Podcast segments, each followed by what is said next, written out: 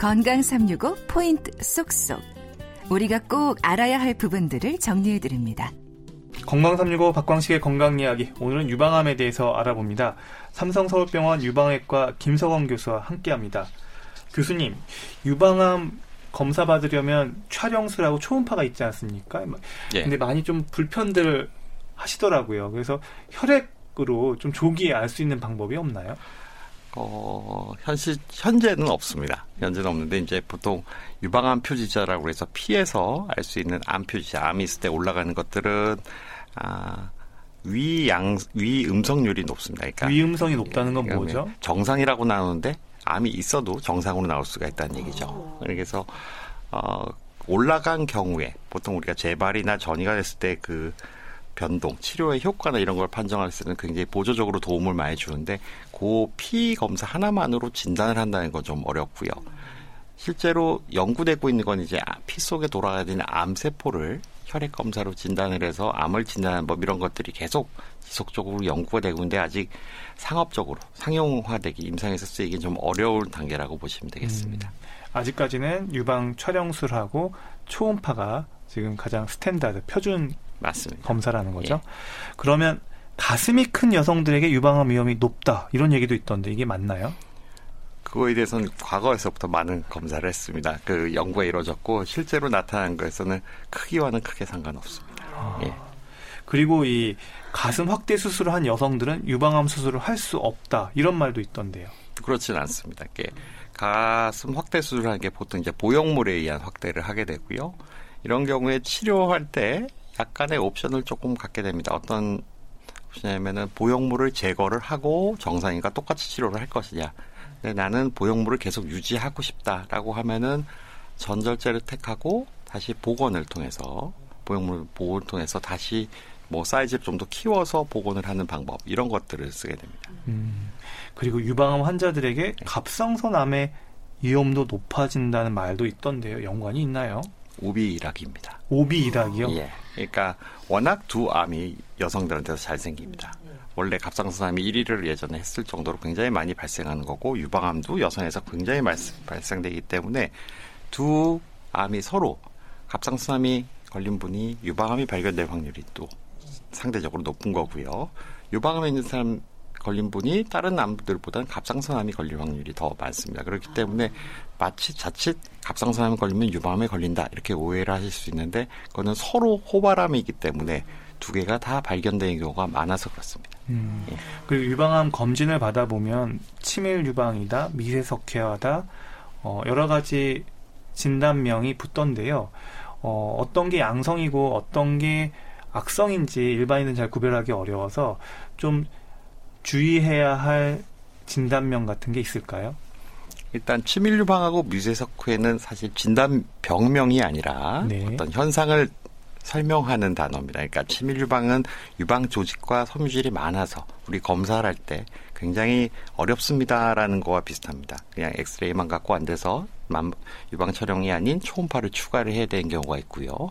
그다음에 미세석회라는 거는 미세석회 자체가 어떤 병을 뜻하는 게 아니라 병들이 만들어낸 부산물로서 미세석회가 생깁니다. 그러니까 미세석회를 보고 아 이거를 이 미세석회를 생성해낸 질환이 괜찮은 양성 질환이다. 나쁘지 않은 질환이다. 또는 암이 만들었구나. 이런 거를 미세석회의 뭐 크기의 다양성, 분포도, 군집도 이런 거를 보고 의심을 해서 위험하다 싶으면 조직 검사를 하게 되는 거죠. 음, 예.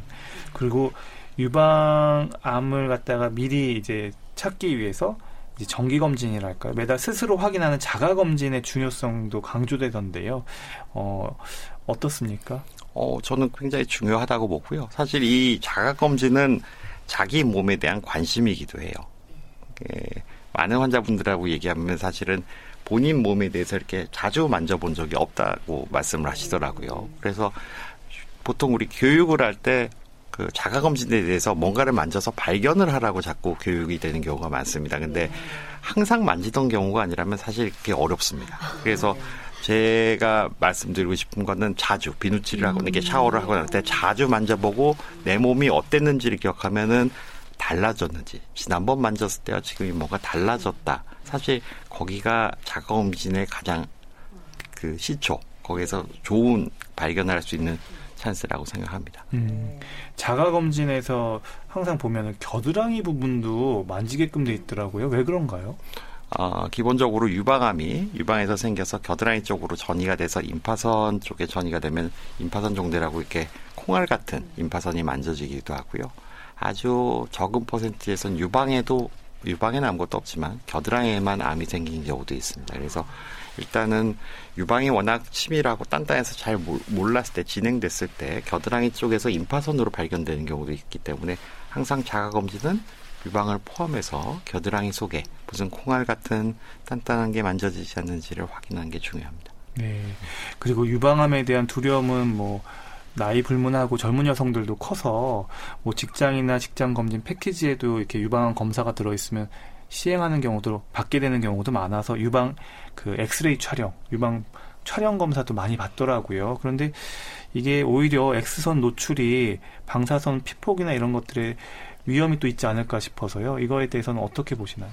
어, 많은 연구가 이루어졌습니다. 그리고 발표도 있었고요. 사실 유방 촬영수는 우리가 꽉 누르는 이유가 얇게 해서 방사선 양을 최소화하기 위해서 꽉 누르게 됩니다. 안, 그걸 안 하려면 많이 쬐야 되니까요. 그래서 실제로 0.7mSv 보통 1년 동안 우리가 자연에서 노출받는 게 한 2, 3mSv니까 사실 3분의 1 정도밖에 되지 않습니다. 이게 그 아주 많은 양은 아닙니다. 일반적으로 가슴 흉부선 엑스레이보다 뭐 조금 더 있는 정도인데 이거보다 젊은 나이에서부터 이걸 주기적으로 계속 받았을 때 위험도를 미국 보건원에서 검사를 해봤더니 35세에서부터 하면은 한 만 명당 한 1.4명의 사망률이 좀 더 올라간다고 돼 있어요. 그러니까 아주 미세하게 증가하는 건 맞습니다. 근데 우리나라에서 국가 검진을 하잖아요. 그 실적을 보면은 대략 그걸 통해서 만 명당 한 20명이 발견되고 있어요.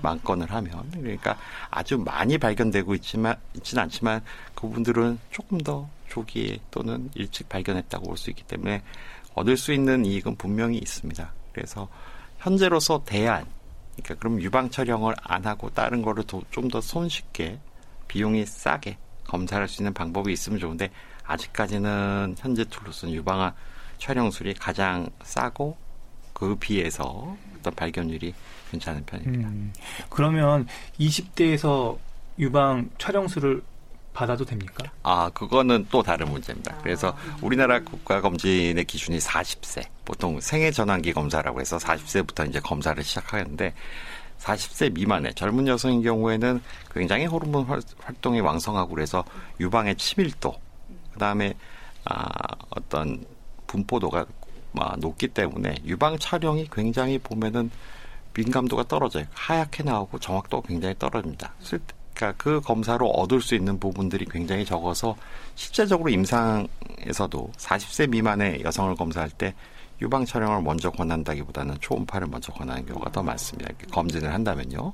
그래서 어, 젊은 때부터 유방 촬영하는 거에 대해서는 저도 동의하지는 않습니다. 네. 예. 불필요한 검진 또 검진이 필요한 경우 의사 선생님과의 상담이 무엇보다 중요하지 않을까 싶습니다.